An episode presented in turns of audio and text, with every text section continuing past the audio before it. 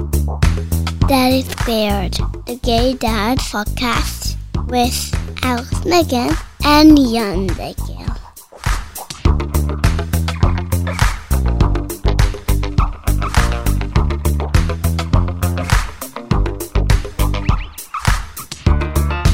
Hello and welcome to another episode of Daddy Square, the Gay Dads podcast. Alex is like backing away from the microphone. How was your week? I don't know. I, I have to say I'm not in showbiz, or at least I, I don't do it directly myself. And I have to say that there are times when we press record to start recording this thing, and I say to myself, okay, I gotta be yay, and I'm not particularly yay at the moment. so That's okay. I'll, let me let me just lead you in. I You I, wanna- I have uh, a Yes. few things. First of all, I want to announce in front of everybody that both Alex and me are in the Free Britney business. We we are rooting for Britney to be freed. I, I I do want Britney to have her freedom. I want her to have self determination. I want her to have these things. But I gotta say, one of the things that I find so confusing about all of this is these decisions are made by a judge. It's not a jury. It's not like, you know, people fo- vote by phone or something like that. This is done by a judge. Now, I don't know this judge. Maybe this judge is horribly corrupt. But if the judge is not horribly corrupt, then what is going on? Like, generally speaking, in America, we don't take away an adult's ability to self determine unless there's really strong evidence that she's going to be a, a severe harm to herself. And I don't know. I mean, I, maybe there's evidence we just don't see and we don't know. I agree with you, but the only thing that that really I don't understand, and maybe somebody can explain me that, like I understand that maybe she is not capable of taking care of herself, but the accusation toward her father are so big that why can't the judge move the conservatorship to, To another somebody else. Yeah, Yeah, to another uh, person. Yeah, I don't And- know. I don't know. But look, but but like so many things in Hollywood and whatever you want to call Hollywood, entertainment, etc. One thing I think we must always be very careful about is thinking we know because both my husband and I have worked in one way or another in entertainment long enough to know that the people who generate bullshit in the Hollywood space, there are so many of them and there are so many layers of it that whenever you think you know, whenever you think you know that Ellen DeGeneres is a horrible person, maybe she's not. Whenever you think George Clooney is Hollywood royalty and is such a kind, thoughtful person, maybe he's a puppy kicker. We don't know. We don't really know. Yeah, that's true. Um, anyway, that's not what I wanted to talk to you about. I wanted to talk to you about things that we as gay dads cannot talk to straight moms about. Ooh. Because I think that, you know, I was trying to think like we are the we have this new friendship with a straight couple, right? Yes. And we like them a lot. Yes. Uh, but then there's stuff that we cannot talk with them about. when we- Interestingly, much more. well, you can talk about everything. much more the dad Yeah, because I'm the mom she's mm, she's out there you can talk to her about all kinds of things if you want to Well, I can talk to. I mean, I'm not gonna talk to her about you're a shrinking things that we're doing, you know, under the cover. well For example, all of my friends know your measurements. ew. I know, that's distasteful. But you know, can they That's what- handle a number that large? Um yeah i mean i do think that it is one of the uh, challenges in being a, a gay couple with kids is that right uh we've talked about this on the podcast before. You really really need other parents to hang out with because being a parent without other parents to hang out with is a really difficult thing to pull off, right? So when we hang out with our gay dad friends, it's relatively smooth and easy, but you're right that it's a little bit more bumpy when you hang out with the straight couples. Although, again, I find that interestingly, it's a little bit more uncomfortable with the men Yes, than it is true. with the, the moms. yeah, because the mom's like loves us. they love us. They want to like you know pretend that they're gay men too, and uh, hell, you know. I think that there are two types of gay men. I would say that there are some gay men who are kind of like to get into the like I'm gonna say that word heteronormative behavior and not talk about these things, but we're not like that. We're Wait, like not we're- talking about what things. things. Uh, that you can talk only to gay men about. And know. you guys know at home exactly what I'm talking I don't know. about. It's one of my goals on this podcast, even though this is not really the purpose of the podcast, is to destroy terminology. I want to destroy as much terminology as possible. Yeah, possible. you don't like heteronormative. Heteronormative? Destroyed. Consider that term destroyed. I can't stand it anymore. Look, just fucking be who the hell you are. Enough already. God. Daddy squared. Daddy Squared around the world. Each episode we visit a different country. Today's Ireland. Ireland. Alex is the last one before season finale. Oh my God. I know. Can you imagine? We've don't been know. here for like four months already. uh, our guest today is Minister Roderick O'Gorman.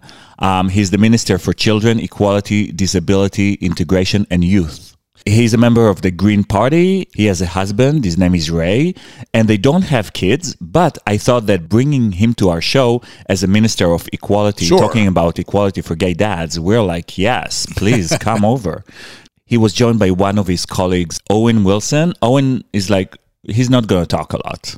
unless unless you call him out. Yes. But before we go to the interview, you know, we have a traditional facts about. About Ireland. Yes. Let's see what you have. Uh, it was founded on December 29, 1937. Okay, just once again for everybody, because we do this almost every single time, there are different kinds of foundings of a As a state, okay? Fine. Are you fine with that? Yeah, He knows everything, you know, guys. I married I'm- a very smart person. I'm pedantic. Go on. You know what it reminds me of? What? The patience, and I want to say it in front of everybody right now the patience that you have to answer all of our kids' questions about information that they ask you.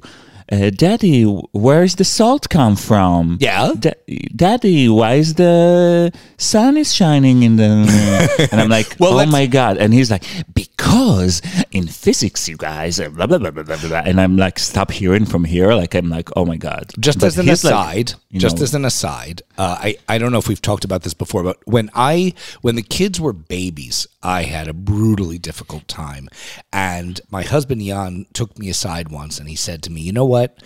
This is really, really especially hard for you, but." When they start to talk and you can start interacting with them, will become your time.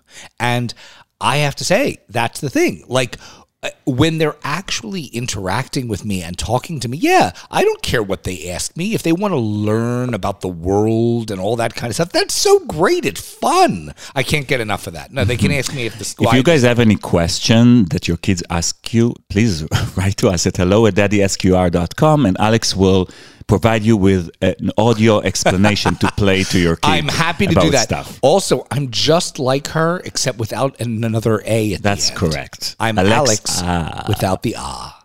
Um, okay, back to Ireland. Yes. The population is uh, 499 million, almost 5 million, What is 499? 4.99. Oh, really? people. Okay. All right. I thought it was more. And the currency is euro. Uh, national food is Irish stew. I'm so afraid to ask what's in Irish stew because I have, you know, I mean, this is a prejudice and it's inappropriate, but I assume there's a stomach involved. Uh, no. Okay, good. Uh, it's a th- well. It doesn't say exactly which part of the sheep it is, but it's a.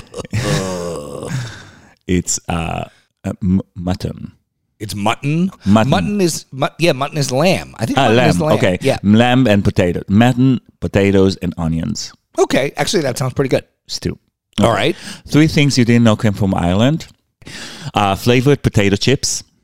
Okay. I- Okay, Joseph uh, Murphy developed a cheese and onion flavored crisps in 1954. you go, Joe. He sold it to Lay's and became a millionaire. Ah. Okay.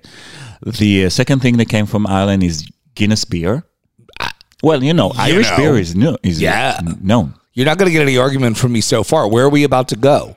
No, and that's one. That one is a is a It's given. a gimme. It's a gimme. It's a okay. given. The third one is uh, also a given. What? Sinead O'Connor. And we just have to talk about her because I know that every time you see a photo of her, you're like, not. oh my God, look, it's Sinead O'Connor. Um, yeah, things went a little weird with Sinead O'Connor. I mean, she was weird all the time. Beautiful, beautiful, beautiful voice and a few great songs. But yeah, she's gone not only politically but visually a little bit. mm, I don't know what's going on there. Do you know her real name? Oh, it's not Sinead. No. What is it? Shahada. Shahada. Shuhada. Shuhada. Shuhada. Oh my God, it's like in Arabic. Sounds Arabic to Yeah. me, but that's another thing that I knew came sounds- from Ireland. I knew that came from Ireland. Um, Ireland is, of course, as you know, in Europe. Yes. So Ireland hold the current record of seven times winning the Eurovision Song Wow. Contest, including four times in five years. So it's like 1992, 1993, 1994, which by itself is a record, and then 1996 again. Wow. Um, I will talk to them about Eurovision. You cannot stop me No, about this. I had no Um, I'll try to make it as as short as possible. I'm sorry for all of the Americans, but you're gonna have to learn. It's coming to America in 2022, and we have to be ready, especially all the gays here. yeah. Okay, Alex, we're going to Dublin, Ireland. All right. All right, let's get on the plane. We're going to Ireland. Roderick, hi. Hi guys, thanks very much for having me on. I re- really, uh, really was surprised at the invitation, but uh, delighted to be here. Thank you so much for being with us. Um, we're going to talk a lot about the equality and being gay dads in Ireland, but I would like to start with something that I actually saw this morning on an Irish newspaper. Um, I saw that a gay dad uh, who's very apparently famous in Ireland, his name is Mark Feely. He was uh, interviewed uh, and called the Irish government to put surrogacy legislation in place.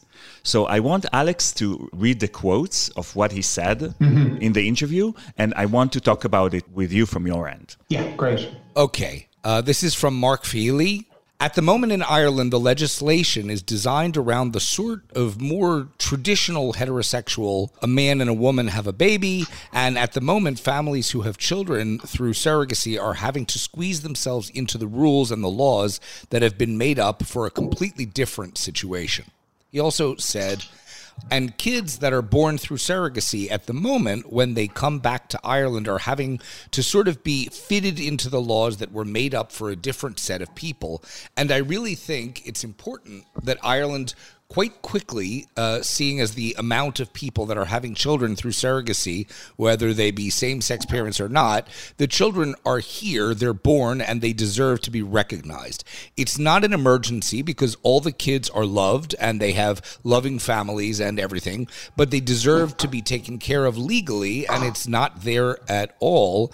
And it just needs to speed up because these children are here now. That's a direct quote. Perhaps should have been cleaned up editorially, but there it is. Um, and and certainly it is. It's uh, it seems like if there's ever somebody who we would want to talk to about that subject and ask you where things stand and where you think they're going, uh, Roderick, it would be you. Yeah, no, I, I think that's actually a really good summation that, that Mark Feely gave of the situation here in Ireland at the moment. And I think in terms of surrogacy, the problems are faced by by gay couples and by uh, by uh, straight couples as well. Uh, we have very little legislation about surrogacy and how the law treats uh, children born of surrogacy, uh, irrespective of, of how the, the, the, the child was conceived. Um, and that's something that this government is is acting on. We committed, so our, our government uh, is about a year old, and in our program for government, we committed to acting on this. So the main law laws on surrogacy is is d- dealt with by our Department of Health. Um, and they will be leading on this. But my department is the Department of Equality, and also the Department of Children, and also the Department of Justice have all been working together. Uh, so the three ministers have met on a number of times with our Attorney General, who's our, our kind of the, the legal advisor to the government, because as I'm sure you know, there are many different circumstances in which uh, a child can be conceived as a result of surrogacy, and different people can be involved depending on the, the, the particular approach taken. So there's a whole range of legal relationships that have to be regulated. And obviously, of course, central to that is the rights of the child. Um, and we are meeting, and I'm actually meeting with the Minister for Justice and the Minister for Health next week to continue to work on this.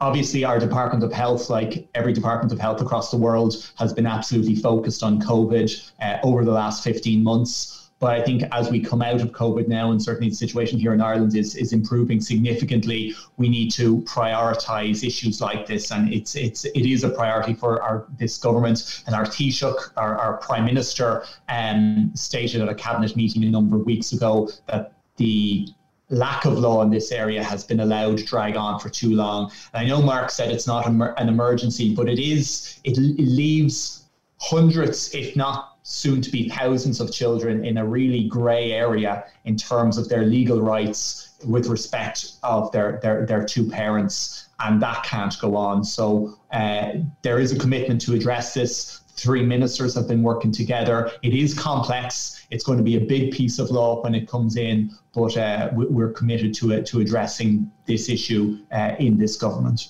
Is this something that will be highly contentious, or in the government as it stands today in Ireland, is it likely to be a relatively smooth ride?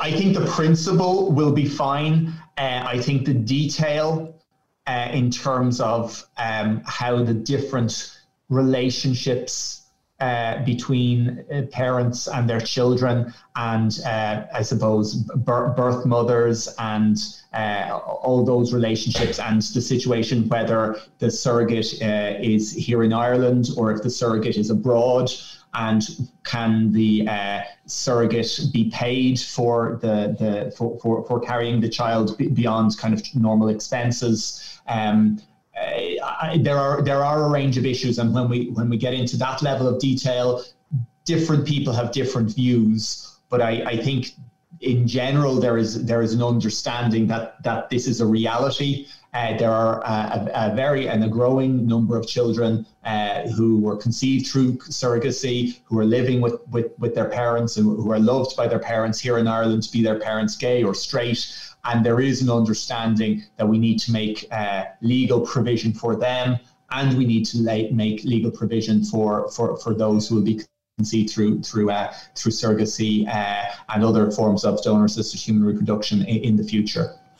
Uh, you know, fully independent of the question of, um, you know, whether the parents are gay or or whatever, um, is the current what is the current state of law with regard to surrogacy itself? Is surrogacy uh, legal in Ireland at this time? Uh, there is very little regulation on the, the issue at the moment, and, and, and that's it, it's this grey area at, at the moment, and, and that's the that's the problem we have. I see, and it's not inherited from the European Union in any form. The the the rules that govern surrogacy are independent from country to country. They are, yeah. See. Issues of kind of family law aren't regulated at an EU level. It's it's it's regulated at a, a member state level. So there are different practices uh, across the uh, across the European Union. A few episodes ago, we talked uh, with Tom Snow from Australia. He's the founder of uh, the Australian Equality Movement. And he told us that a lot of their work, they were looking to Ireland and everything that happened in your country. So I wanted to ask uh, so obviously Ireland is influencing other countries. Do you guys look at other countries as well in, let's say, for surrogacy or, you know, other laws? Uh, are you guys influenced by other countries, and if yes, which countries? Interesting question, and I know I know some of the key organisers from the Irish uh, Yes Equality campaign would have been very active in the in the similar campaign in Austria, Australia during their referendum. I, I think, I suppose, from the, the mid 2000s on, there were major strides in uh, gay rights across the world, and from obviously the, the Massachusetts decision uh, initially in, in the United States, and ones that followed on from that were hugely significant. And then obviously we saw referenda in, in, in US states in terms of trying to bring in uh, uh, protection of marriages between a man and a woman. And we saw examples of that in, in other European countries as well, whereas other countries were legislating through their parliaments to provide for initially civil unions and uh, or, or, civil partnerships and subsequently same-sex marriage.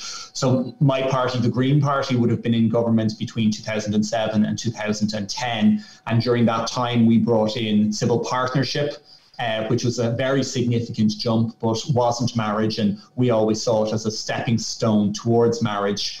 Um, and then just uh, really a, a, a huge drive towards having a referendum crystallized in the, I suppose, the, the kind of the, the 2010s on.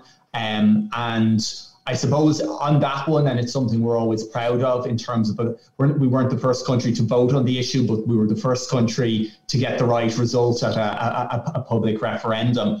Um, and that was a very well organized campaign, and it involved a lot of civil society groups coming together with almost all the political parties. Some were more committed than others, but all the political parties in our parliament supported uh, that that that that campaign. Um, and I think it, it was it, it, was a novel approach in Ireland. And you know, you're, you're, probably aware. A number of years later, we had a vote on uh, allowing access to to abortion in in Ireland, uh, allowing women the right to, to to make up their their own mind in terms of their own bodies. And that campaign in Ireland was very much influenced by the marriage equality referendum campaign. But like, so I suppose we'd always have been looking at what was happening in other countries. But our Supreme Court had made a decision in the kind of late 20, uh, um, in, in, in the late 2000s in terms of that we couldn't the right to marriage for same-sex couples, the right to marriage equality, couldn't be provided through the courts. It would require a referendum, and once that was decided, it meant, well, okay, a referendum is the only thing to do. So we now have to set out to pressure governments, A, to hold the referendum, and then B, to win the referendum. I want to talk a little bit about uh, homophobia in Ireland because, uh, you know, I came with the perception that Ireland is very conservative country. There is a lot of, uh, you know, Orthodox religious people in there. And on a personal note to our podcast, most of our hate mail comes from Ireland for Really? for really strange reasons. Is it the and good- it has it been the- since this first season. Really? Yes. So I want to talk a little bit about what the the dark side, I want to call it, of uh, the homophobia, the people who are resisting gay or you know LGBT people. Okay. Um, well, first of all, I'm really surprised to hear that you, you're getting uh, hate mail from, from Ireland. Ireland's a very small country, so if you give me their names, I'll probably find out who they are, and I'll Uh, I can- have a firm word with them. I promise you, it's very lyrical. Don't worry. The, the it's beautifully written. Well, listen, it's if it's uh, lyrical or not, it's it's it's not acceptable. I, I think a lot of people have a view of Ireland. Ireland has changed radically since the 1990s. So you know, uh, I would say certainly we've we're not as highly a religious country anymore. Uh, it is you know a, a, a minority of people would attend church service at this point, and it would be primarily maybe older age groups. Uh, if you look at the number of people declaring themselves as atheists uh, every year, it, it, every at every census, it grows and grows.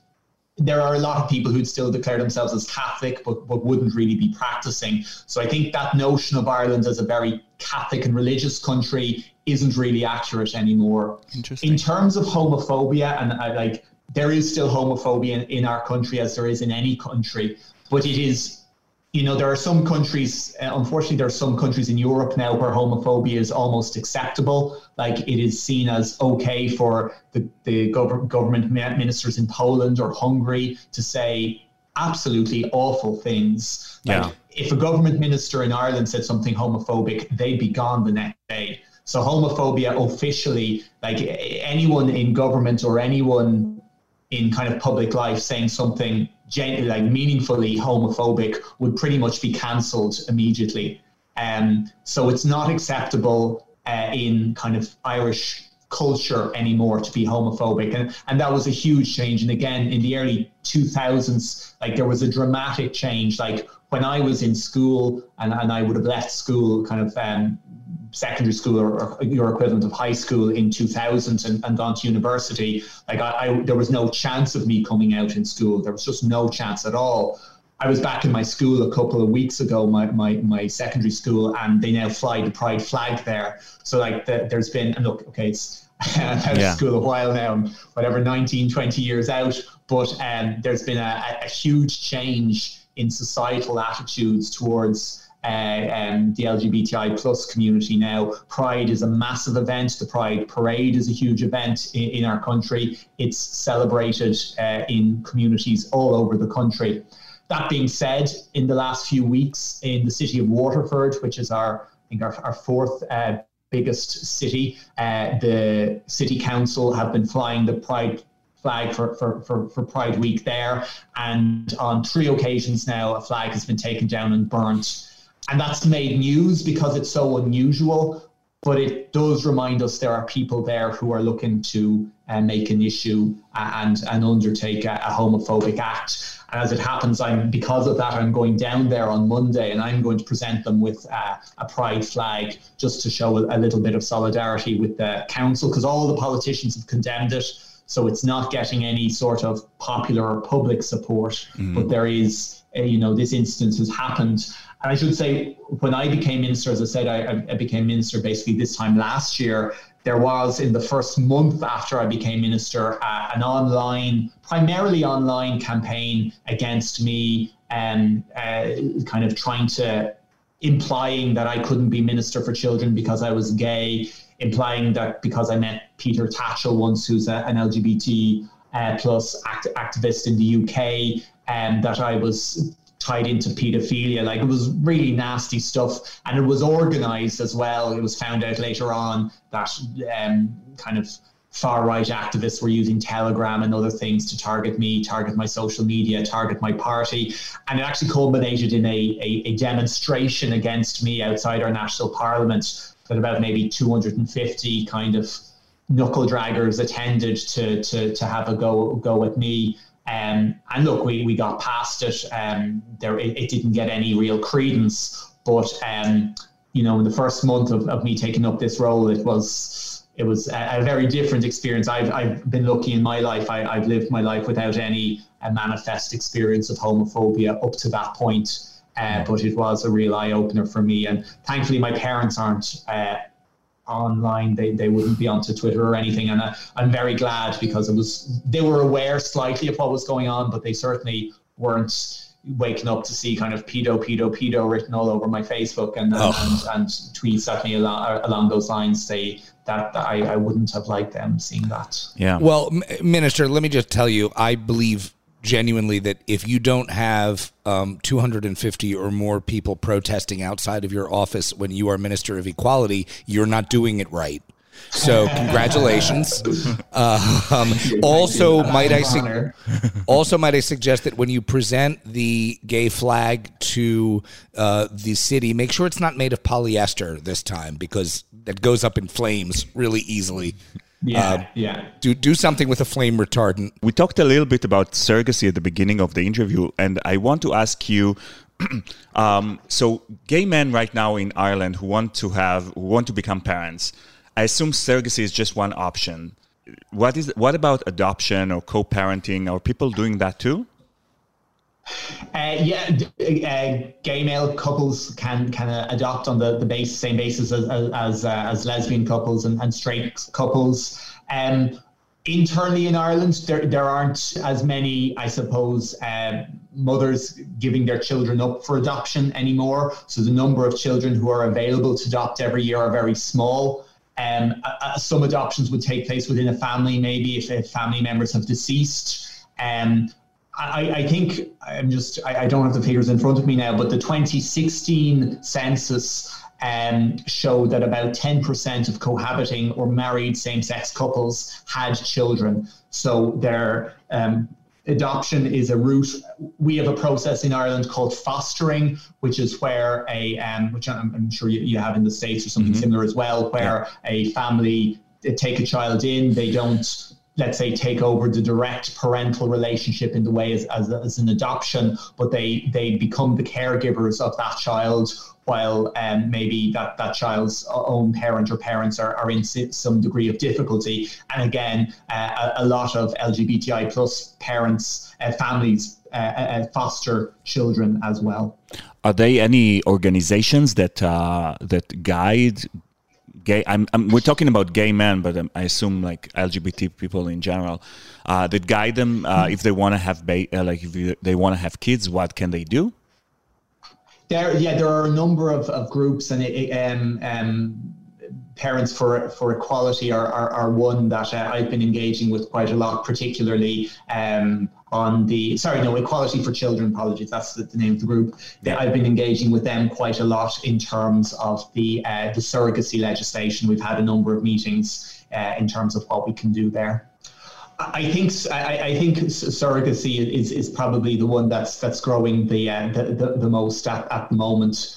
Um, and I think that's why it's so important that we provide that, that, that regulatory and that legal framework to provide protection for the children uh, and to make sure that the legal relationship between a child and, and their two moms or their two dads is, is, is clear and strong. And because I suppose you're always thinking of the situation if, if one of the parents pass away at some time, uh, you want you know the other parent to be in a in a position where their legal rights in respect of, of, of that kid are, are absolutely clear and there's there's no questioning of those rights.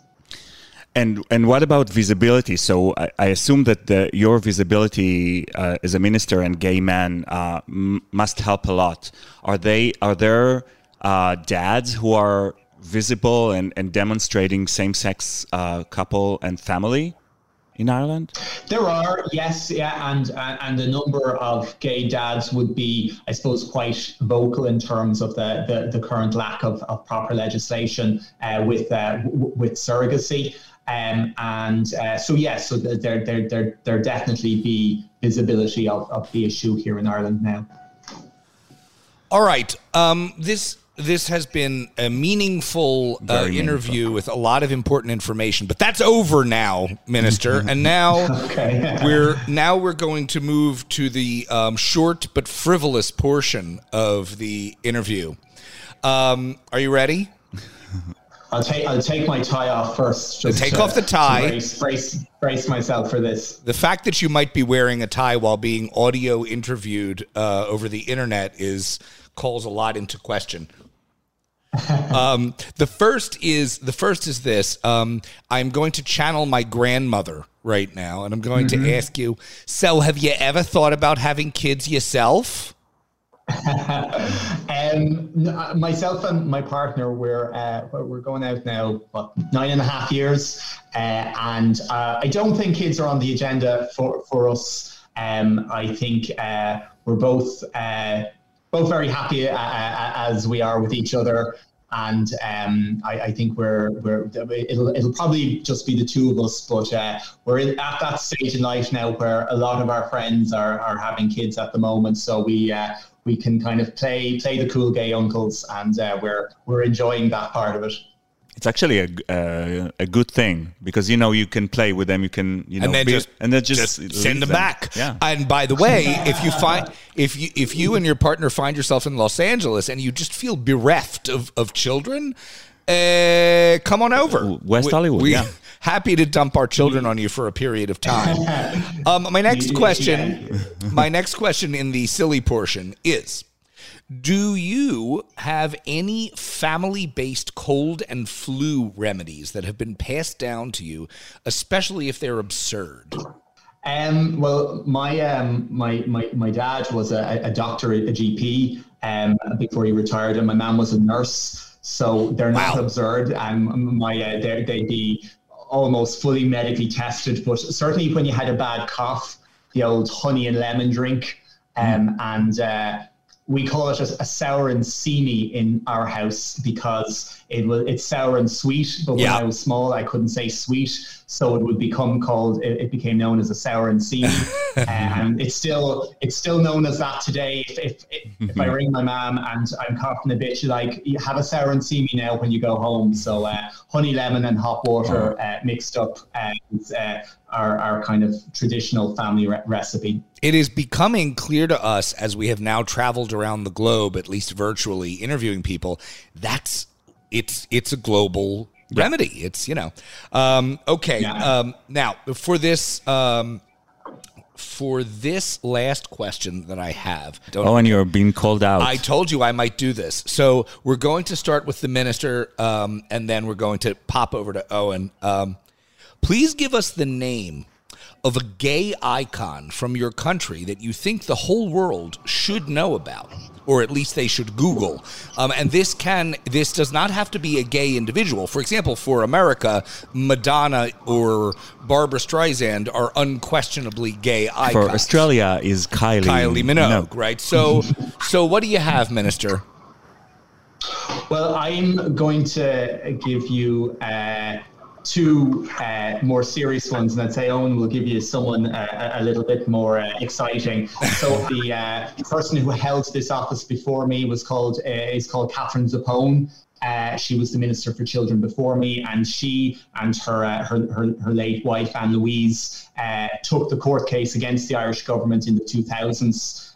the Zappone Gilligan versus Ireland to seek legal status for their Canadian marriage. Uh, they lost in our High Court and they lost in our Supreme Court, but the case kind of crystallized, as I said, the uh, movement towards uh, uh, marriage equality in this country.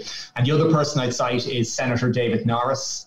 Uh, who was the only elected uh, gay official in Ireland for many, many years. Mm. he was a member of our of our Senate, and he took a case against Ireland in the 1980s uh, again because of the prohibition on homosexuality that was written into Irish laws. It was actually a law from uh, 1861, from when when we were ruled by, uh, by, by by Britain, and it was still on our books. So he lost again in the Irish Supreme Court. He then went to the European Court of Human Rights, where he won, and subsequently, then in 1993, he um, he uh, in 1993 the then government uh, repealed the prohibition on uh, on male homosexual activity. So they would be two uh, uh, gay icons who've done uh, an incredible amount to to advance the cause of LGBTI plus people in this country. Excellent. And and by the way, I would I would point out that the reason why the law um, came came down in 18, 1861, you said. Yes, so that, 1861 was when the uh, uh, male homosexual activity across Britain and, and Ireland was was officially right. made illegal. And that, of course, is the case because prior to 1861, there had never been homosexual male activity. Um, so no, the, just didn't happen. Just like there is no now in Iran. I mean, there's no right, no, like there's no homosexuality in Iran. Okay, we're going to now switch over, and I do expect a higher degree of frivolity, um, Owen. Uh, from you um, in describing uh, a gay icon that the rest of us uh, outside of Ireland need to know about. I just want to point out that Ireland also gave Johnny Logan, who is a massive gay icon, even though he's not gay, I think. But Who's Johnny Logan? Excuse me. I'm sorry. I'll tell you later. I'm an ignoramus.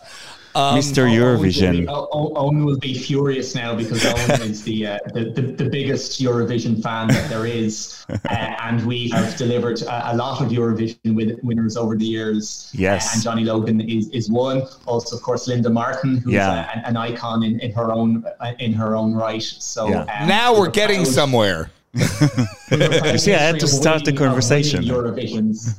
yes. I, don't, I, don't, know. I don't know if you can hear me okay now because I, I have my. Oh, oh now now yes, it's much better. Much better. Yeah, yeah. I, I, just didn't have my headset. If we're talking about Eurovision, Eurovision greats, obviously Linda Martin is right up there. She is an absolute icon. Um, but there's there's plenty of others as well that, that we would look at, like um, uh, uh, someone called Niamh Kavanagh, who oh, yeah. also entered for, for Ireland, absolute legend. Um, and then there's Eimear Quinn, who entered for mm. Ireland. She, she's a legend. Um, and then, of course, is who, who everyone should know is a woman called Twink. Um, and that has a different meaning for this woman than mm what you might think. But um, if if your listeners Google a woman called Adele King, who's also known as Twink, okay, um, particularly on, on YouTube, you might find something amusing. So, Excellent. This is what great. we like. That's yes. great. Well, we're um, going to Google and put it on our uh, page at we uh, will. daddysqr.com slash island. Minister Roderick O'Gorman, thank you so much for joining us uh, today. Uh, we loved being in Ireland, even if it was only virtual for a little while. Thank you for having me. Uh, I've really enjoyed this conversation. And uh, look, if ever you want to discuss Eurovision again, where myself and indeed Owen are, are, are on hand to uh, to, to, to maybe maybe next year we can give some analysis of the of the, the, the potential winners. I don't think you yes. realize how likely it is that this will be followed up in five minutes with an email from my husband. That's a totally different podcast, though. All right. Take care. Right. Thank you. Thank you. Thank you both very much. Take care of yourselves. Bye-bye. Bye. Bye-bye.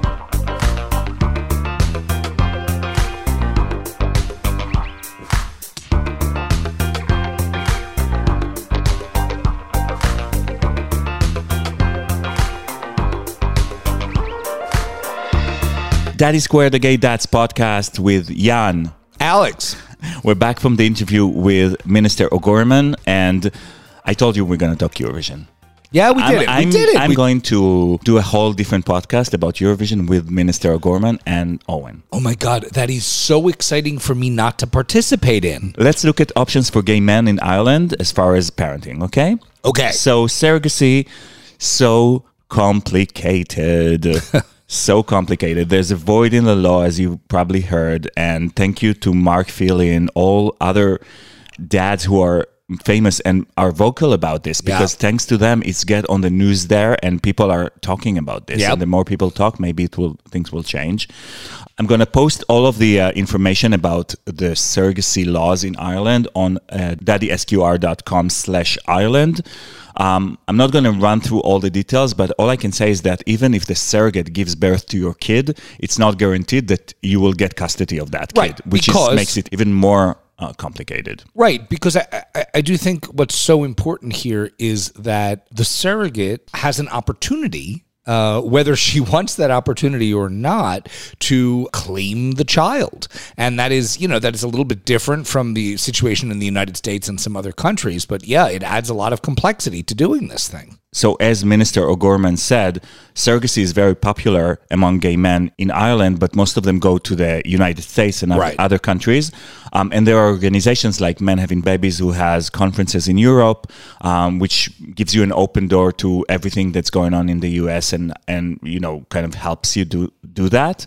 Uh, when you come back to Ireland, though, it's much easier because all you have to do is a paternity test. And I wonder whether I wonder whether we shouldn't remind everybody that we try to go through this, especially in the gay dads around the world thing that we're doing uh, this season, uh, where we provide lots of information. But you know what? At the time that you are really ready to get started, it could not be more important for you to work directly with professionals who know what they're doing because laws change, policies change all kinds of things change around the world. And so we hope that Men Having Babies, menhavingbabies.org, is a wonderful resource. And there are plenty of others that we've talked about on this show. Please do take advantage of them. We did not before we had kids. Don't say that. Okay, we are doing it now for everybody.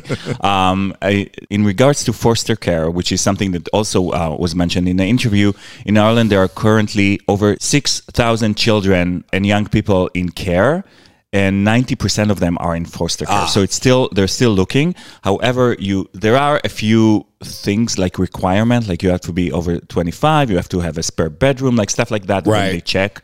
But you know, I see it as a like something amazing to do.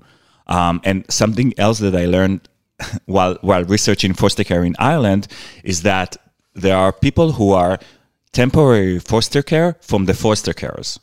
You know yeah. what I'm saying? Yes. So it's like if the family who actually takes care of that kid needs a break, you can take have them over for a while, and it I think it really helps anyway. Mm-hmm. Um, in regards to adoption, there's not a lot, thank God, kids for adoption in Ireland. However, there's the local adoption offices when you can uh, look, and all the links and all the details, sorry, are now at daddysqr.com slash Ireland. Daddy, QR.com. It's time for MHB Corner. Uh, Men Having Babies, the organization we've just been talking about, has been joining us every episode and giving us a little background that's um, general or specific uh, to a given country. And in this segment, we're talking with Ron Dayan, the executive director of Men Having Babies, about a really interesting topic, which is the rights that apply to the children of surrogacy. We spend an awful lot of time because we're the dads thinking about the rights that apply to us, but I mm. do think that it's a really interesting and important angle to look at the rights that apply to the children of surrogacy. So let's hear from Ron Poole-Dayan. This is MHB Corner. often when we discuss uh, issues related to surrogacy ethics, uh, we focus on the issue, on the process of surrogacy, uh, the rights of surrogates, and potential uh, criticism people have about the way children are coming into the world. However, a very important issue is also the standpoint and the angle of what are the rights of the children and what are the ethics regarded the children once they are born. For instance, there's a very famous and unfortunate case in France where actually a heterosexual couple had gone to the United States to have their twins through surrogacy and upon return found themselves in years and years of battle against French authorities to gain citizenship and recognition of their parental rights uh, for their twins. Uh, in fact, those twins are now young adults, and this went all the way to the uh, High Court in the European Union and had finally been adjudicated and uh, ruled in their favor. But they basically grew up without most basic rights, including citizenship, health insurance, and everything that uh, uh, you know is uh, related to that, just because the authorities thought that by getting even the children, they can deter people from going abroad to have children through surrogacy. There is a lot of discourse uh, worldwide that starts with uh, some criticism surrogacy, but eventually organizations like such as ours have been lobbying very strongly to the fact that regardless of the child comes uh, into being, they should have inherent rights for citizenship and parentage and that they should be able to cross borders and and be able to uh, live discrimination free, uh, regardless of people's opinions about the process by which they were brought into the world. MenHavingBabies.org. I love it how we come a full circle because we started the interview with the Minister O'Gorman with the rights of kids, like what Mark said yeah. that Mark Feely said that uh, the children are here and we have to take care of them. Yes. It doesn't matter like by now like what where they come from right. or how they come from. Well, that's that's part of our the incredible magic of the way we weave our episodes, knowing all of the details and. Okay, none of that really happens. Um, Alex, listen. We are on the episode before the season finale. I right? know. Throughout the season, you've been asking people in every episode the lightning round. I decided that I'm doing the lightning round with you. No, no, no, my God, no! I can't yes, handle it. Are you ready for this? Can you handle this? Yes. All right, Alex. I am this ready. is going to be Bring very it. difficult. Bring it. What country am I representing? America? Yourself. You okay. represent uh, the yourself. Country. I have thought of myself as a, as a your... nation, as a nation state. Go ahead. All right. What? am I doing it right? Yeah, you're doing good. What was the first solid food you gave your kids? Um, I think that it was yogurt with fruit mixed into it. Wrong. What was it? Steak? No, what? it was butternut squash. I think it was yogurt with fruit mixed into it. I'm sorry. We're going to post the correct answer. You decided, mean the answer that you determine no, is the correct answer? decided by the nanny. Oh, she knows. Okay, all right, okay, that's a good idea. Okay. We'll ask her. Okay. okay. It was butternut squash. Uh-huh, whatever. What is the most frequent meal? Oh. Well, okay, it has changed recently, but if we were to look over the course of the last like two years, should I say it so that say everyone can hear? Oh, dinosaur shaped chicken nugget things. Yes. That's we, for Ben. Well, we yeah, give them different stuff because Adam doesn't really like That's that. true. Adam is a whack job. This child, you can give him a bowl of salad, and he literally he picks up the bowl and drinks the juice of the salad out, and he goes, mmm. I think he's crazy. But anyway, yes. Okay. Yeah, Adam is like uh, eggs and salad. Yes. And Ben is dinosaur shaped chicken oh, with ketchup. God. By the way, never let ketchup dry. Wash your dishes immediately afterwards. Otherwise, you need a nuclear weapon to get it off. Go ahead. Okay. Do you have a family cold or flu remedy?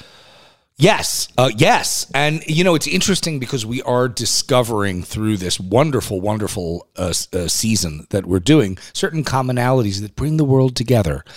Um, if you have it, or your child has a sore throat, so not just like general illness, but sore throat, you get honey and you get vinegar. Vinegar, and you mix about one to one because it should be really strong. If it's too strong, you can make it like two honeys to one vinegar. And you mix it up really really good and you just take a few spoonfuls of it once every hour or two. It's amazing. It's amazing. It like soothes your throat. It opens up your nose a little bit. Yep okay the last question and the most important question of all. Yes. Your gay icon. Yes. Your gay icon. Yes. Of all time. She or he doesn't have to be gay. Yes. Who was not mentioned throughout the season is your gay icon, Alex. What do you mean who that was not mentioned who, during a person who who was not mentioned. I can't use someone who was mentioned. Yes. You're asking me who my icon is. okay, who's your gay Yeah, icon? Jesus. You know, this is hard because I think Madonna deserves a lot. She, She was not mentioned in the season. Well, fine. Well, you argue. I'm arguing with myself. Uh, Listen, I got a lot to say. Madonna deserves so much credit. She really does. It's it's almost unfair that I'm not giving it to her. But I'm not. and Madge, I know you don't like being called Madge. You can come on this podcast and slap me across the face. Oh my god, that would be the best thing that ever happened to me in my whole life. But that's not what it is. It's Cher. It's share. Cher. It's everything about Cher. It is, and look, I'm not even so crazy about Cher's music. I'm not, just her very carriage, just the very being that is Cher.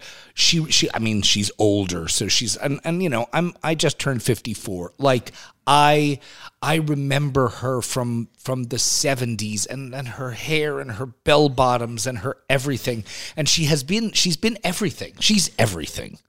And if you guys don't follow her on Twitter, you're missing out. She is hilarious. She's hilarious. She She's writes in she foul mouthed. She's everything she I love writes in all caps. Yeah. I love that. Yeah, she's also Donald Trump's bestie. Oh yeah.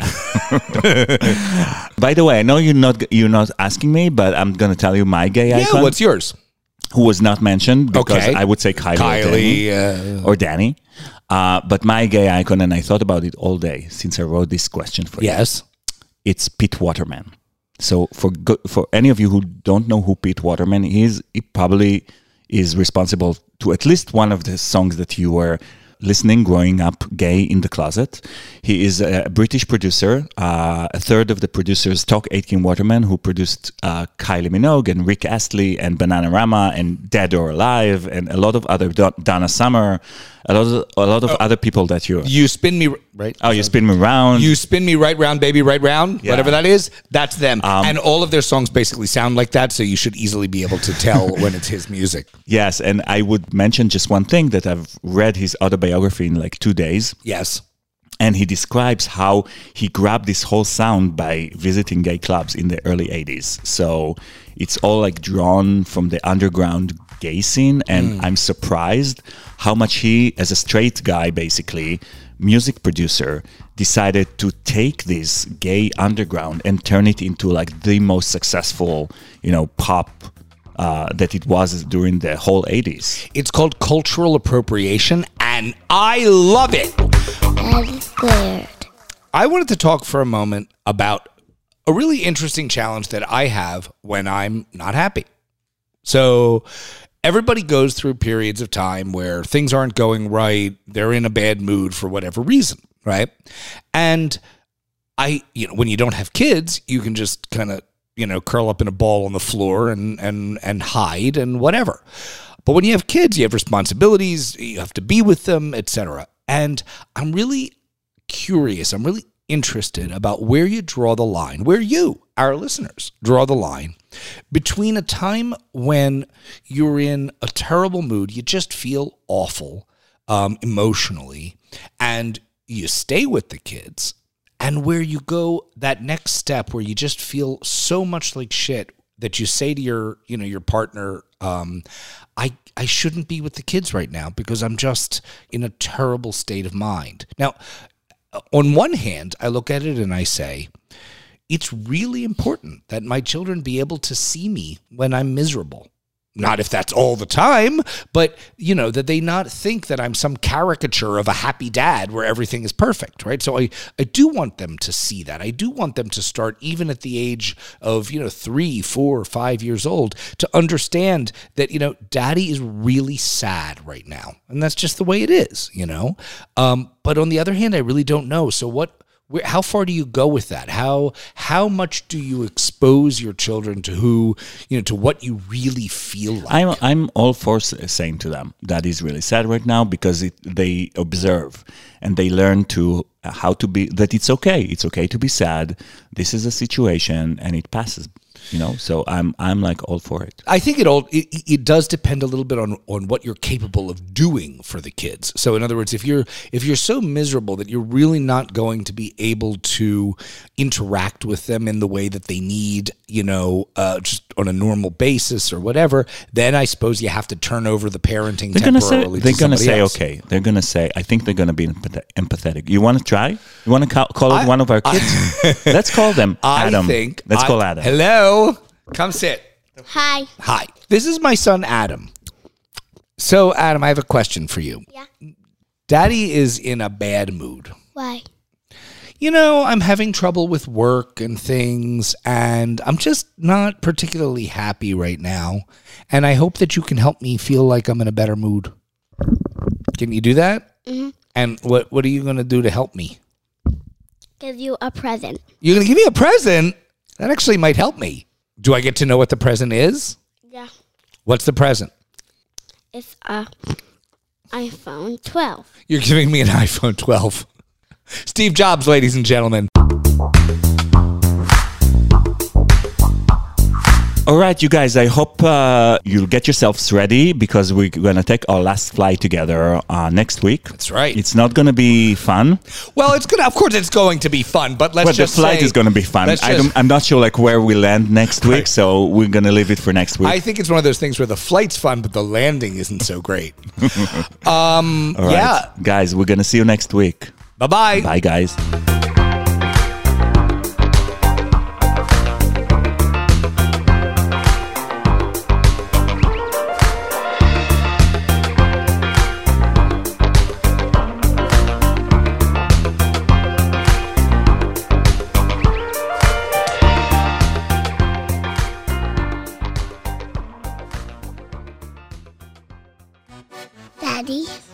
QR.com.